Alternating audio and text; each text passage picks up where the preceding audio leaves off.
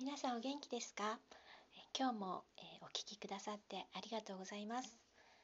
えー、っとですねお便りをいただいていますので今日はですね早速お便りをお読みしたいと思います。えー、っとこれですね。ほなみさんいつもありがとうございます、え久しぶりに聞いたらたくさん新しい放送が。ショパンコンクールもうだいぶ進んでいるかと思いますが反田さんすごいのですね。聞いてみたいです。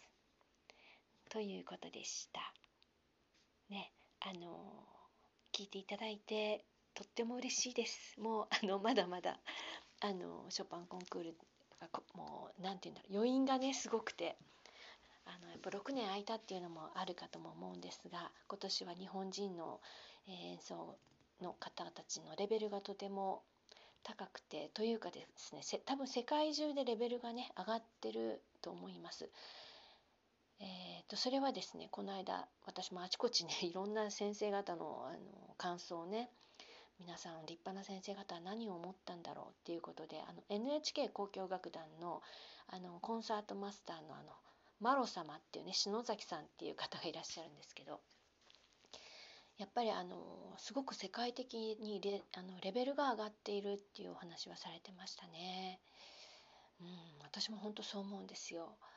で昔はもうちょっとなんか個性派がの多かったって言われましたけどいやでもねあの今回聞いてても結局みんなあの同じ曲何度もねいろんな方弾かれますけどやっぱり皆さん違いますしコンチェルトも聞いててもねやっぱりあの違いますよね。うん、だから多分もっともっとあの聞いてて面白い方たちがいっぱいいらっしゃったと思うんですけれど、うん、でも今年は本当にあの盛り上がりましたね。であの前回私あのそんなにテンション上がってなかったと思うんですけれど若干言い忘れたことがありましてはい、えー、反田恭平さんが第2位でした。小林愛美さん第4位でした。ごめんなさい。小林ね愛美さんの順位を言ってなかったと思うんですよ。でしかもですねあの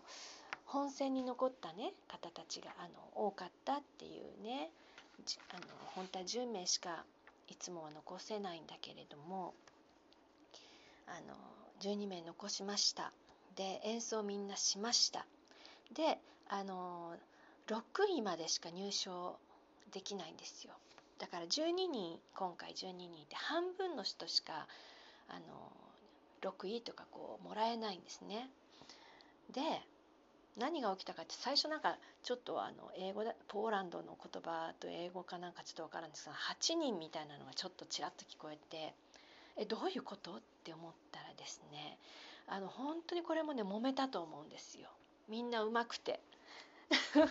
あんまりないんじゃないかな。同時にね8人6人の枠に8人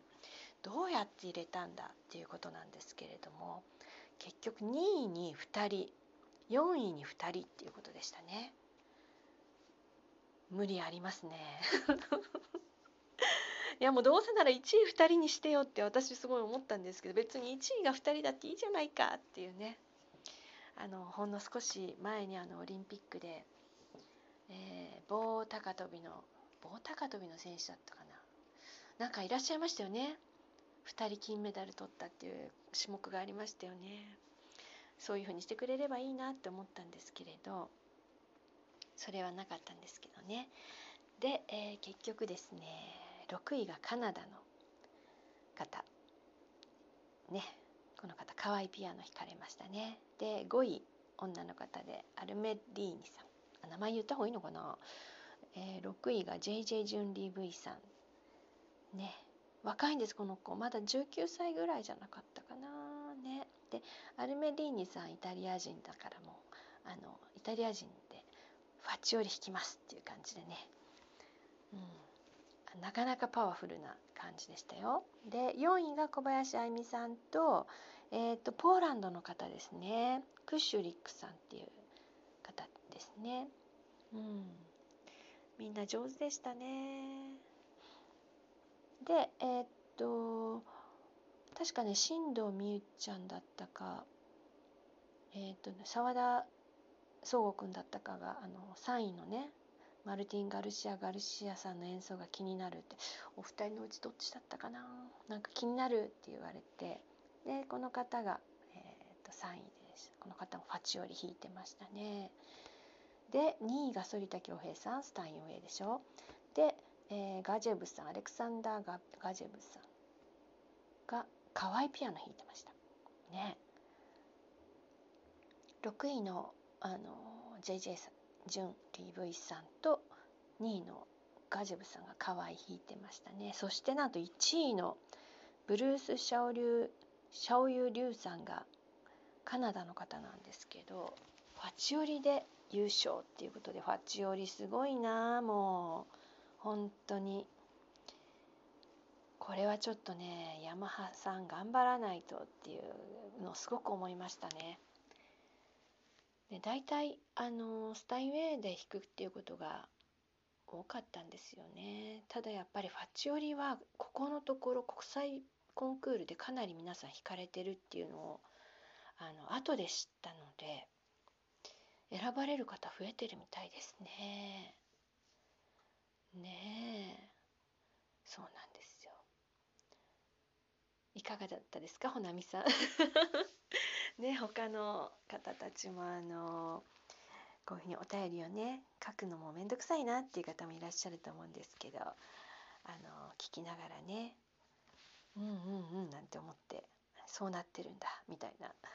ね、でも今から聞くの大変だなっていう方にはですね私ぜひおすすめしたいのがガラコンサートですねガラコンサート。1日目あのファーストプライズなんとかっていうねあのタイトルあるんですよ大体3時間ぐらいあれ？2時間ぐらいだったかな。でセカンドでサードって書いてあってちょっと私最初意味が分からなかったんですけどあのガラコンサートの1回目2回目3回目っていうことみたいです。で、えー、っと1回目はねあの表彰式もあるのであの見てみるとねなかなか感動しますねしかもあの場所があのポーランドのあの、えー、っと国立オペラ劇場かな？なんか会場が違うわとか思ってすごい素晴らしいホールだなと思ったらねオペラ劇場ですね。であのみんなあのこれがなかなかシビアなんですけど順位の低い人からはあの演奏時間がだんだん伸びていく感じなんですよね。であの反田恭平さんはあのロンドロンドマズルカだったかな？うんなんかそんなような曲を そんなような曲とか言っちゃった弾かれてなかなかねあの素敵なんですけど1日目の表彰式の時一瞬会場に来ていた向川圭吾さんが映ったんですよ。向川くんね。向川くんもあのそう反田さんと同じ事務所なのかとても仲が良くて向川くんね。あの彼もこれからどんどん仕事をされていくと思うんですけど向川くんねあれ向川くんだと思うなと思って。それを見つけるのもちょっと楽しいと思います。それからえ、っと1日目とあとね3日目。3日目ねあの前回お話ししました小林さんのプレリュードがすごくいいのとあの曲がねちょっと違ってます。でえ、っと1 1回目の表彰式の時は JJ ジュン・リーブイさんもあの別れの曲をね弾いてるんですよ。あのちょっと分かる世代には分かる101回目のプロポーズの 分かるかな？あの時流れたあの曲をねすごく素敵に弾かれていてで、えっと3日目はね曲が違います。何だったかな？ちょっとね見てみてください。えー、っとポロネーズだったかな。えー、ごめんなさい忘れちゃったんですけどあの違う曲を弾いてます。で3日目はねあの曲変えてる人が23人いるのであの3日目もね見るとねいいかなと思います。しかもね3日目の司会者さんはあのゆっくり話してくださるのでちょっとね聞きやすくてあのあいいなって3日目の司会者さんねもうほんとそれにしてもあのポーランドの言葉全然わからなくて数字すらわかんないですね。スタインウェーナーと479って言ってるはずなんだけど479すらわからなくてあのなかなかまだわか知らないこといっぱいあるなって思いましたけど。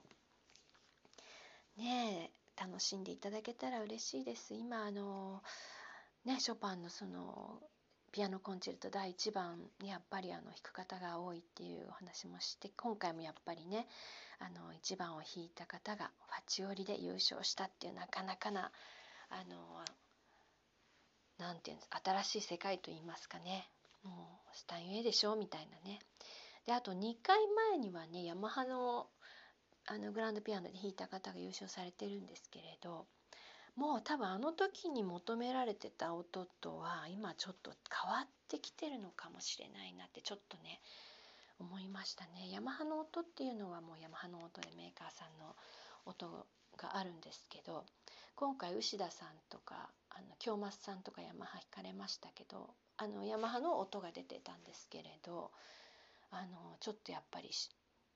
聞いてる人たちの思考というかが変わってきたのかなってちょっとね思いましたね。